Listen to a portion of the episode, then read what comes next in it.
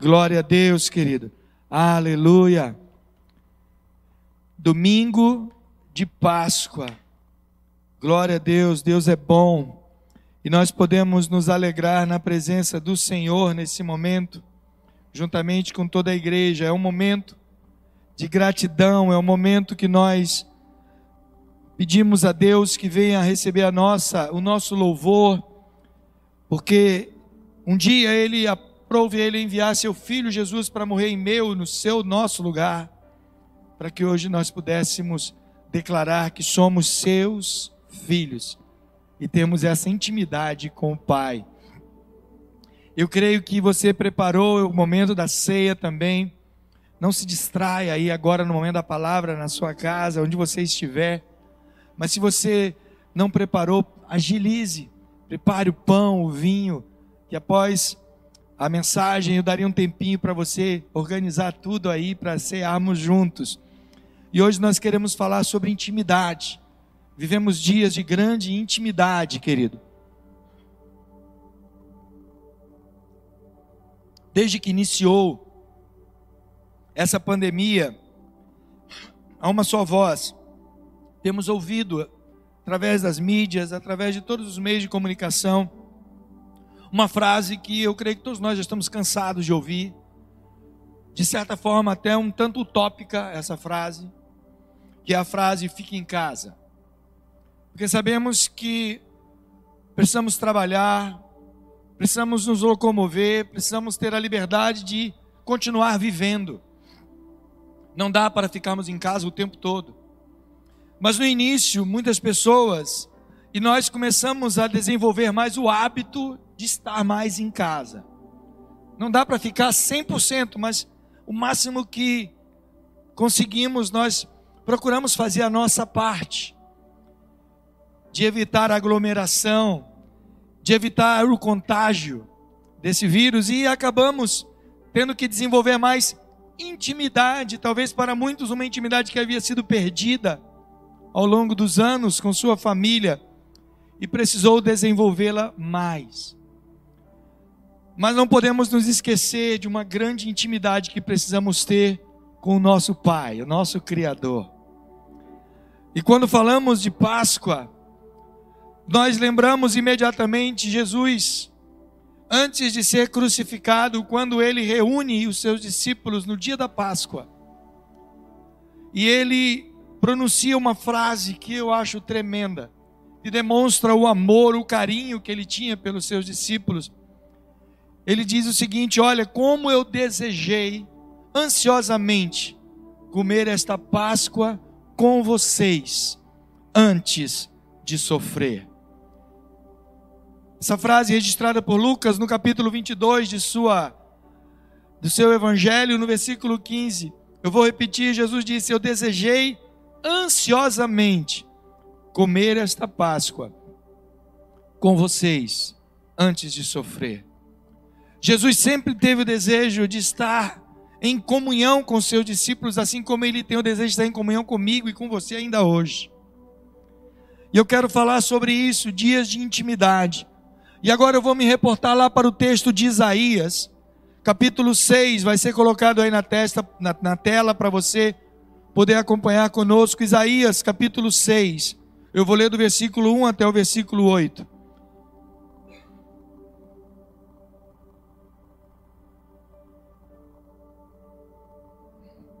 Isaías 6, de 1 a 8, diz assim: No ano em que o rei Uzias morreu, eu vi o Senhor assentado num trono alto e exaltado, e a aba de sua veste enchia o templo.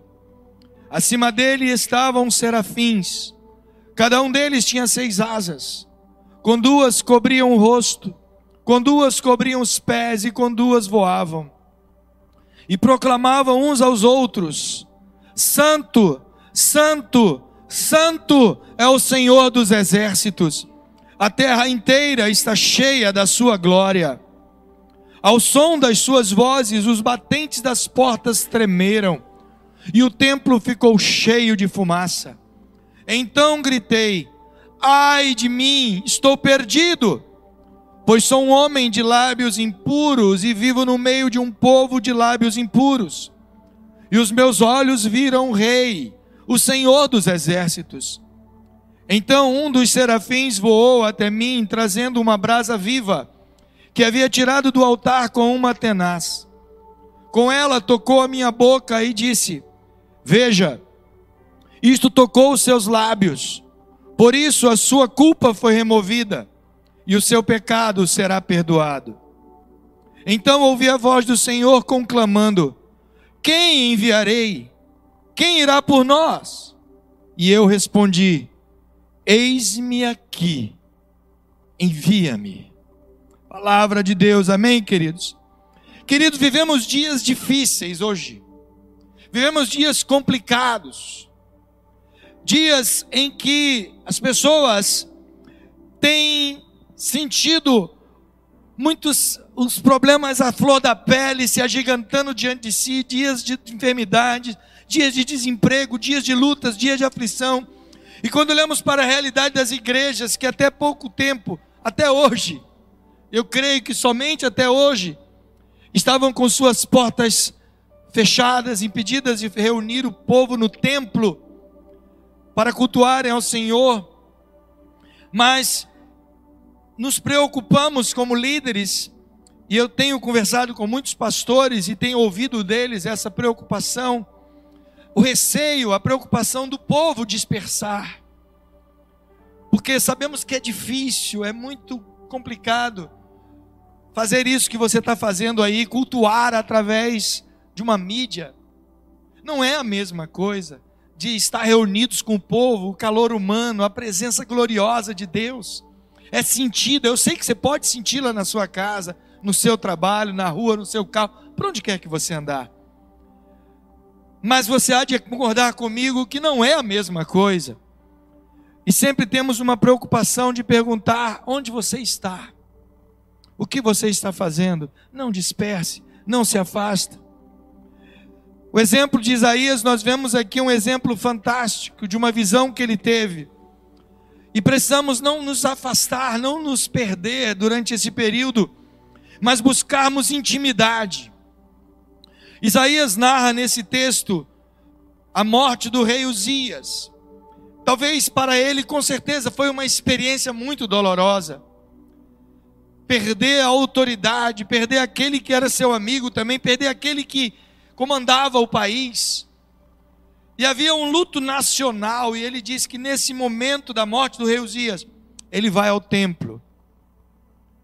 No templo, Isaías teve uma grande visão de Deus, e essa visão culminou na sua chamada profética. Isaías buscou intimidade com o Senhor, em dias complicados, em dias carregados, como talvez os dias que muitos de nós estamos vivendo hoje dias difíceis, que irão nos levar a, muitas das vezes, muitas reações diferentes. Mas eu quero dizer uma coisa para você: você precisa tomar as rédeas da sua vida, no sentido de saber o que você quer fazer, diante de Deus, diante da igreja, diante dos homens, e não simplesmente ser deixado por todo vento, por qualquer onda, por qualquer coisa que seja dita nas mídias. Vivemos dia difícil e precisamos colocar a nossa cabeça centrada na palavra de Deus, diante daquilo que Deus colocar para nós. Talvez dias de desespero possam vir, mas eu quero dizer para você: não escolha o desespero, não escolha o afastamento, não escolha estar longe de Deus, escolha a intimidade com Ele.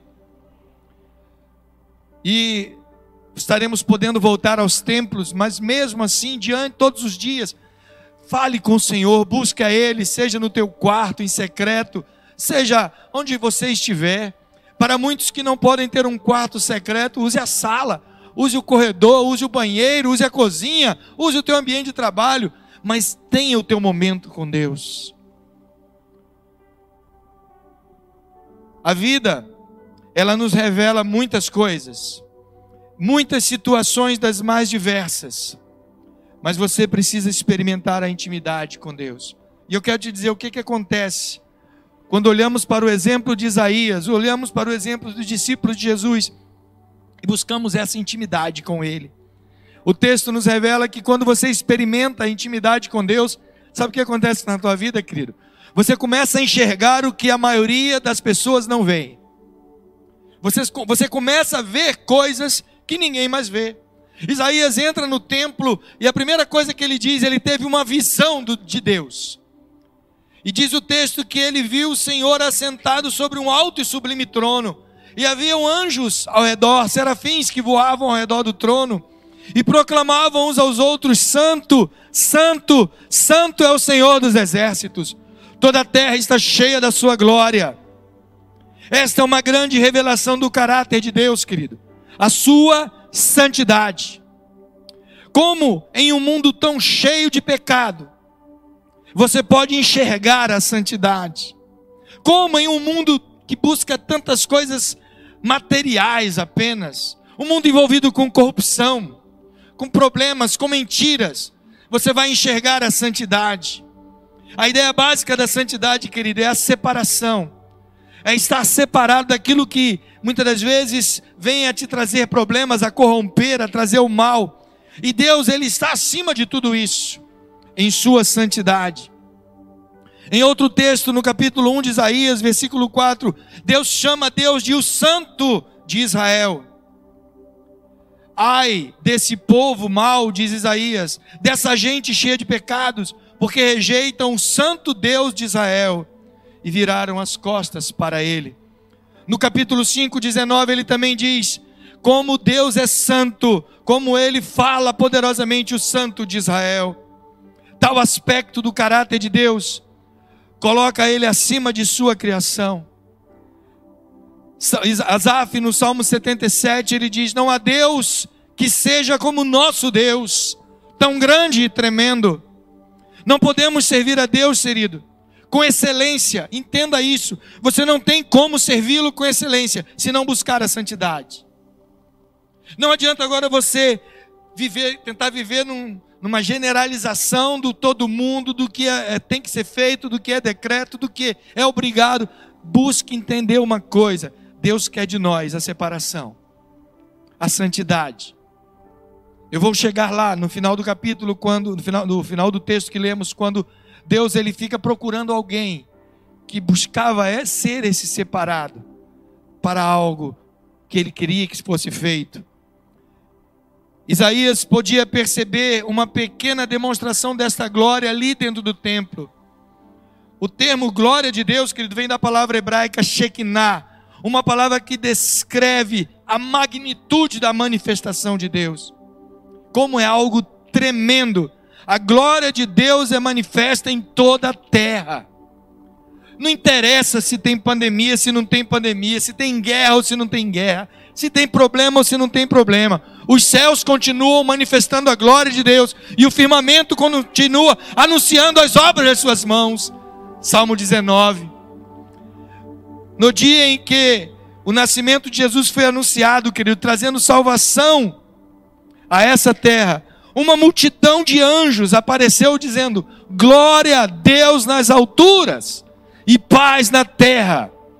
Querido, é tremendo a glória de Deus manifesta na natureza.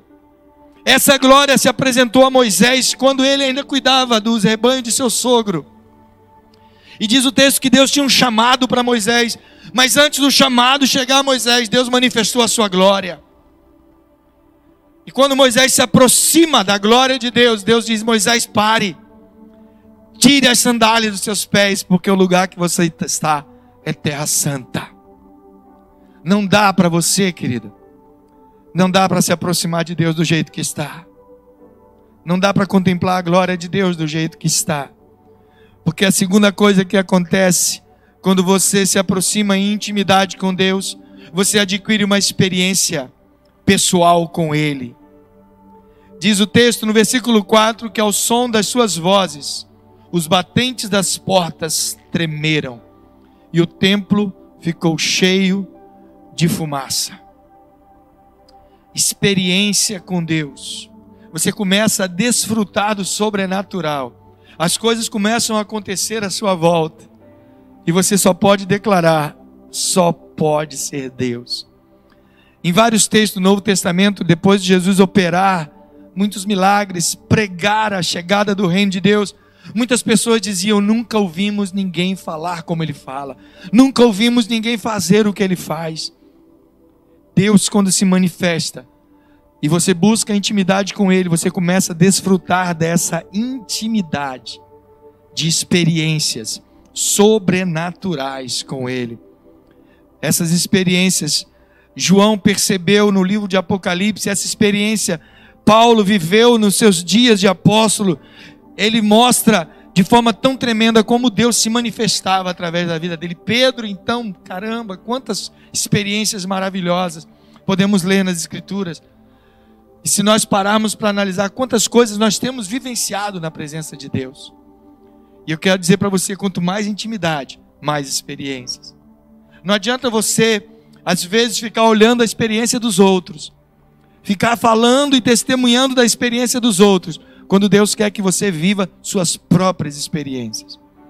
Deus quer que você desfrute de sua própria intimidade com Ele. Não dá para ficar vivendo da, do relacionamento dos outros com Deus. Não dá para ficar desfrutando das experiências dos outros. Viva a sua experiência, a sua própria intimidade com Ele.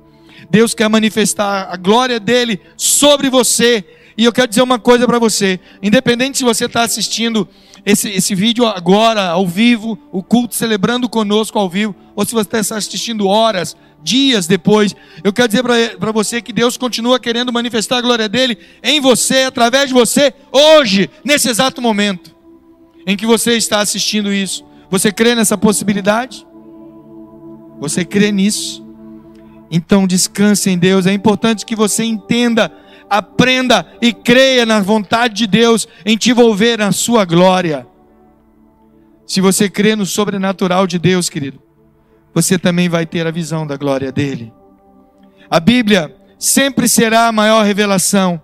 Contudo, podemos ter no dia a dia sonhos, revelações, milagres, sinais, sentir de forma especial a presença pela atmosfera da glória de Deus manifesta podemos sentir, e eu creio que você está sentindo isso, que Deus está contigo, que Deus está aqui nesse momento. Porque quando você busca intimidade com Ele, entenda isso, você não começa a se sentir super-homem, super-herói, não. Quando você busca intimidade com Ele, isso amplia o seu senso de humanidade. Isaías, no versículo 5, ele grita: Ai de mim, estou perdido. Sou um homem de lábios impuros e vivo no meio de um povo de lábios impuros. Os meus olhos viram o Rei, o Senhor dos exércitos. Querido, quanto mais você se aproxima de Deus, mais você enxerga a sua pequenez. Quanto mais a pessoa se exalta, quanto mais ela está se sentindo o cara, o tal, Sabe, quanto mais aquela pessoa se sente orgulhoso de ser o que é, de fazer o que pode, mais distante de Deus ela está. Entenda isso. Quanto mais você se aproxima de Deus, mais compreensão da sua finitude você tem. Mais você se sente pequeno diante da grandeza dele. Porque ele é grande. O orgulho está distante de Deus ele não e o orgulhoso ele não consegue nem perceber o seu tamanho diante de Deus.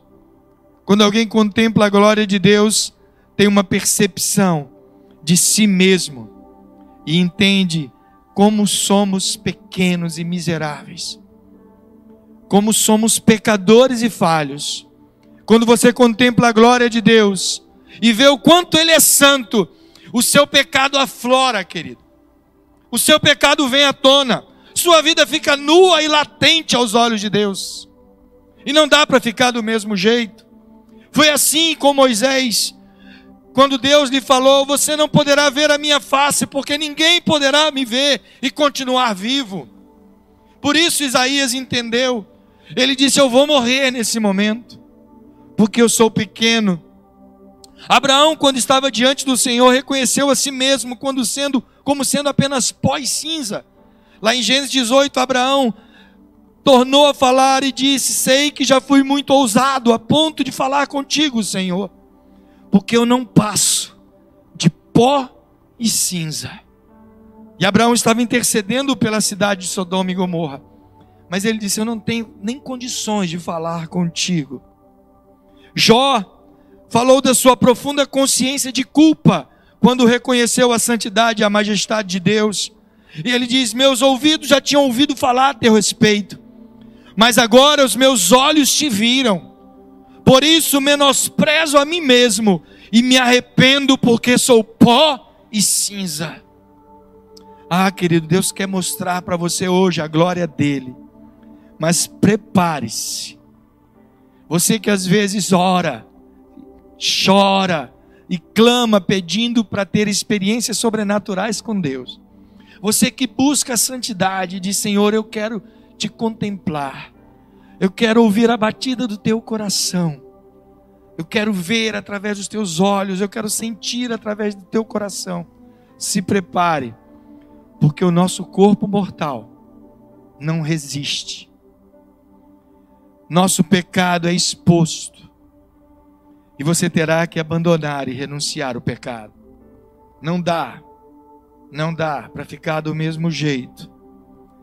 Se você quer ter intimidade com o Senhor, precisa estar disposto a ser exposto. Entenda isso. Se você não quer se expor, então não adianta querer intimidade com o Senhor, porque a intimidade com Ele te expõe ela te expõe, querido. Traz o teu pecado à tona, para que você peça perdão, para que abandone o pecado e busque ao Senhor. Eu quero dizer uma coisa para você de forma muito clara. Sempre você ouve mensagens, pregações, o bispo sempre prega. A gente sempre ensina que a nossa carne é fraca, que devemos buscar em Deus a fortificação, para o nosso espírito, eu quero dizer uma coisa para você: a sua carne nunca vai melhorar. Entenda isso. Não alimente a carne, ela nunca vai melhorar. O seu foco precisa ser em fortalecer o espírito. A sua carne nunca vai melhorar. Fortaleça o seu espírito e não tente eliminar a carne, mas deixe o teu espírito forte. Porque para ele, se você você está vivendo um mundo hoje que jaz no maligno, você vive uma vida carnal. Se você eliminar a carne, tu morre. Mas fortaleça o teu espírito para que ele controle a tua carne. A quarta coisa que aprendemos nesse texto, quando nós buscamos intimidade com o Senhor, isso amplia o nosso anseio por um crescimento espiritual. Diz o texto, a partir do versículo, versículo 7, 6 e 7, na verdade, diz que logo um dos serafins voou até mim, trazendo uma brasa viva que havia tirado do altar, com uma tenaz. Com ela tocou a minha boca e disse: Veja, isto tocou os seus lábios, por isso a sua culpa foi removida e o seu pecado será perdoado. Você deseja ser limpo, querido? Para ser mais íntimo com Deus, mais usado por Ele? Então faça como Isaías. Isaías ele não foi expulso da presença do Senhor em função da sua natureza pecaminosa. A mesma visão que lhe intensificou o sentido do seu estado pecaminoso, lhe deu a certeza de que seu pecado seria perdoado. E eu quero dizer para você nesse momento, a intimidade com o Senhor nos dá a certeza de que somos pequenos, falhos e pecadores, mas também nos dá a certeza de que Ele enviou Seu Filho para que pudéssemos ser salvos através dele.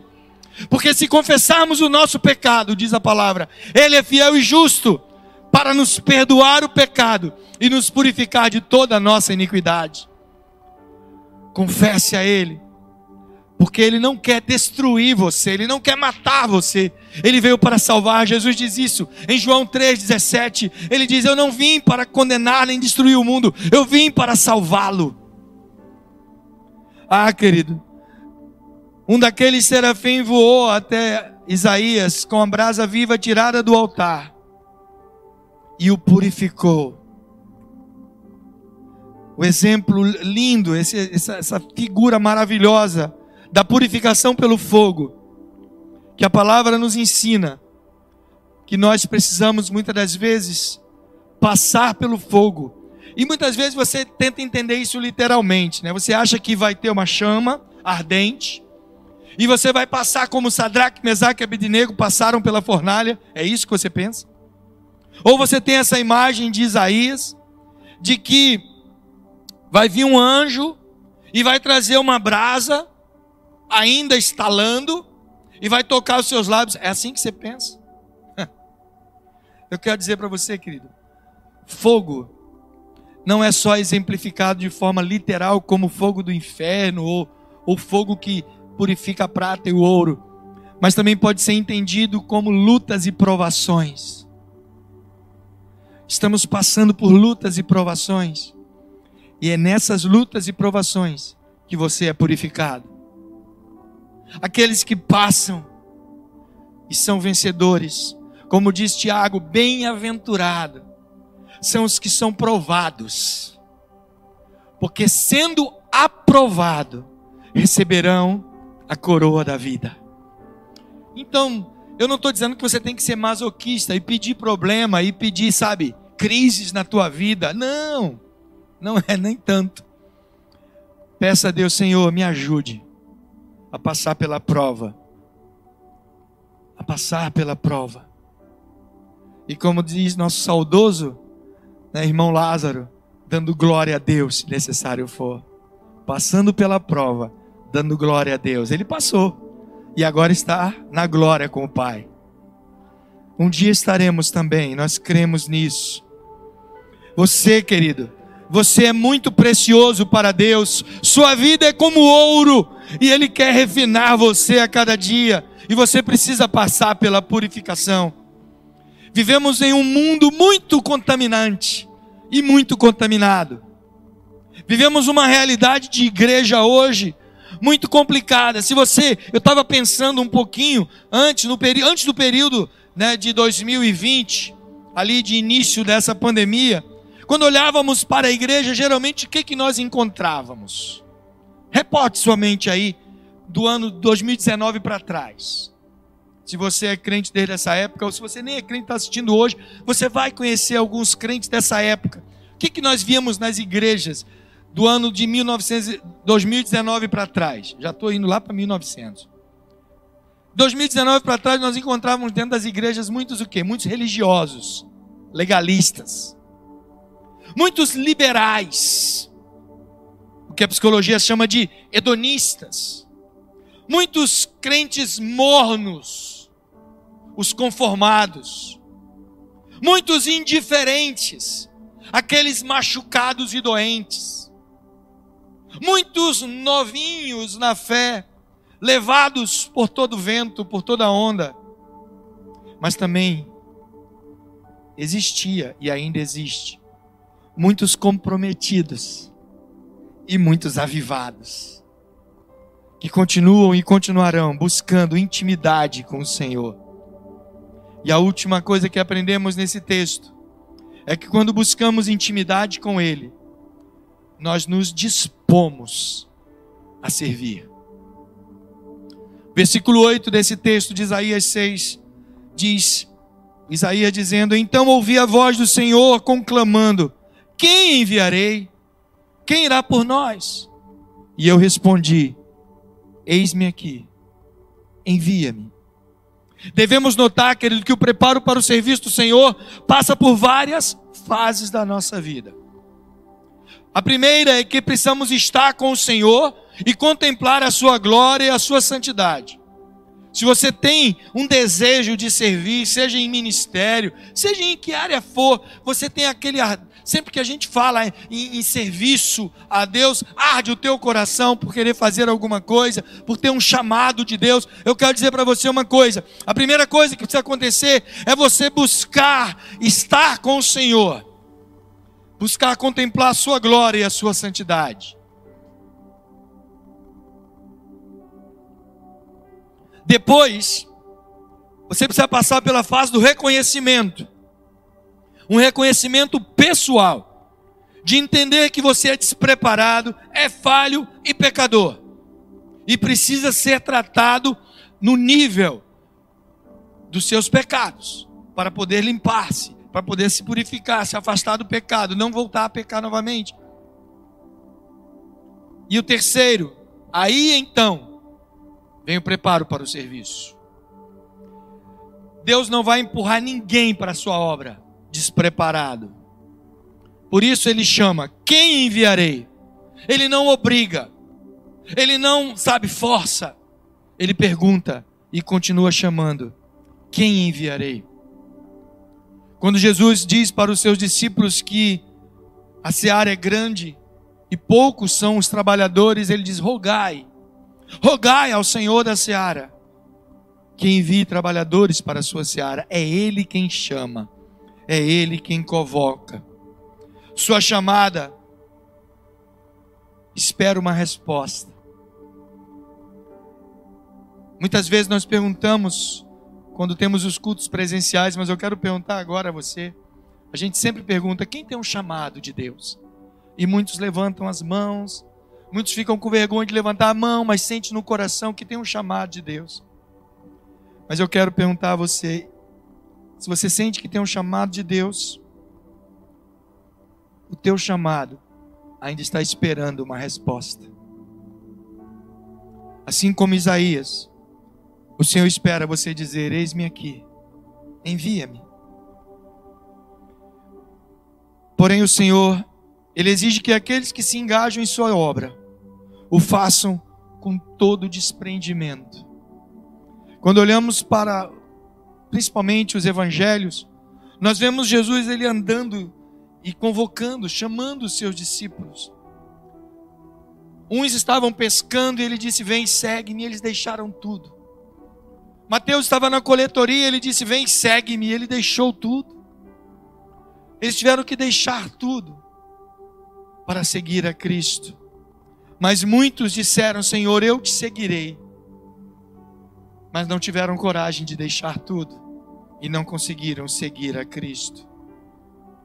Ah, querido, e Jesus disse: não há aquele que tenha deixado pai, mãe, trabalho por amor de mim, que no reino de Deus não venha receber muitas vezes mais. Não estou dizendo que você deve seguir a Cristo, que você deve se oferecer ao serviço, atender ao chamado de Deus com interesse de receber mais. Não é isso. Mas eu quero que você não se preocupe, porque o Deus que chama, ele não só capacita, mas ele sustenta. Às vezes sempre dizemos isso, não se preocupe com o seu preparo, se preocupe sim, esteja preparado. O Senhor que chama, ele capacita, mas mais do que isso, ele sustenta. Busque essa intimidade com o Senhor. E eu quero concluir lembrando o seguinte: que na busca dessa intimidade, você vai ter uma visão a mais aberta, você vai enxergar o que ninguém vê. Você vai ter experiências pessoais. Você vai ter uma consciência da sua pequenez e do seu pecado. Você vai ansiar pela purificação e pela santidade. E você vai desenvolver em você um maior desejo de servir ao Senhor. Que arda em teu coração não só o desejo de voltar ao templo, não só o desejo de ter comunhão com os teus irmãos, estarmos juntos aqui na igreja celebrando a Deus, que arda muito mais em teu coração o desejo de intimidade com o Senhor. Mesmo que talvez você ainda não possa regressar, talvez você ainda possui comorbidade, talvez você não consiga fazer a sua inscrição e tenha que, algumas vezes, é, é, cultuar, celebrar através das mídias. Mas não permita que isso venha minar, venha abalar a sua intimidade com o Senhor. Que você busque cada vez mais, com o coração ardendo, essa intimidade com Ele. Vamos orar ao Senhor. Pai, eu agradeço pelo privilégio de poder te chamar de Pai porque isso, ó Deus, denota intimidade. Isso, ó Deus, denota proximidade. E queremos a cada dia estar próximo de Ti, te contemplar na beleza da Tua santidade, estar, ó Deus, sendo purificado dos nossos pecados que confessamos a Ti, e com isso estarmos aptos a dizer, quando o Senhor chamar, eis-me aqui, envia-me, Senhor. Ó Deus, que haja esse, esse desejo em cada coração. Aqueles que estão agora, ó Senhor, tão distantes fisicamente de nós, mas tão próximos de Ti. Que eles continuem buscando essa proximidade, essa intimidade contigo. Te agradecemos, Pai, pelo privilégio de no próximo culto estarmos retornando ao culto presencial. Obrigado, Deus. Obrigado porque podemos passar pelas lutas pelas provas e queremos, ó Deus, sermos aprovados por Ti. Te agradecemos, te oramos, no nome de Jesus. Pai, obrigado por esse dia tão lindo, tão maravilhoso, esse domingo de Páscoa. Obrigado por essa comunhão tão gostosa que nos une. Agora, Senhor, dê uma semana abençoada a todos os teus filhos. Essa noite dê uma noite de descanso. E, ó Deus, um retorno para a tua casa maravilhoso nos próximos cultos. Eu peço a Deus que o teu imenso amor, a graça maravilhosa do teu Filho Jesus Cristo e as benditas consolações do Espírito Santo esteja com todo o teu povo, a Deus, espalhado por toda a face da terra, hoje e para todos sempre. Amém, Senhor, e amém. Deus abençoe, querido.